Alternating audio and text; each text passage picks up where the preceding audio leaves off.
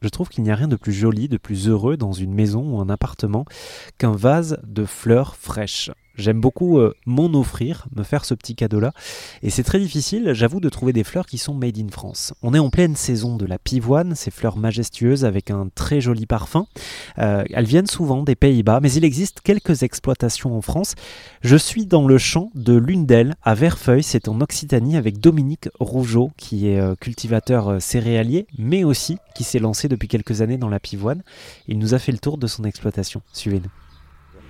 C'est quoi votre pivoine préférée, la variété que vous cultivez, vous ah, La préférée, bon, elle n'est pas encore en fleurs, ce serait celle-ci, euh, Reine Hortense.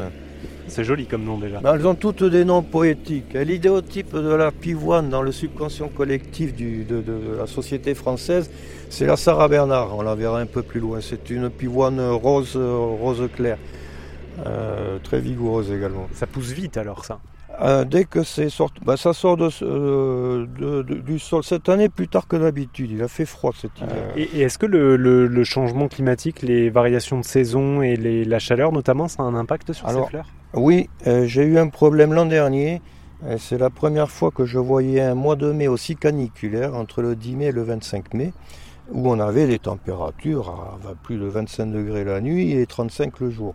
Et là, j'ai deux variétés, la duchesse de Nemours notamment, qui avançaient beaucoup trop vite. Alors pour pallier ce problème, là, je m'équipe cette année, je, je convertis un frigo en atmosphère contrôlée où on fait le vide d'oxygène de CO2 et où on, conserve sous azote. Et là, je peux stabiliser les fleurs pendant, s'il faut, trois mois. C'est pas l'objectif. Euh, déjà, gérer un mois, ça sera bien pour euh, me m'adapter à la, à la structure du marché.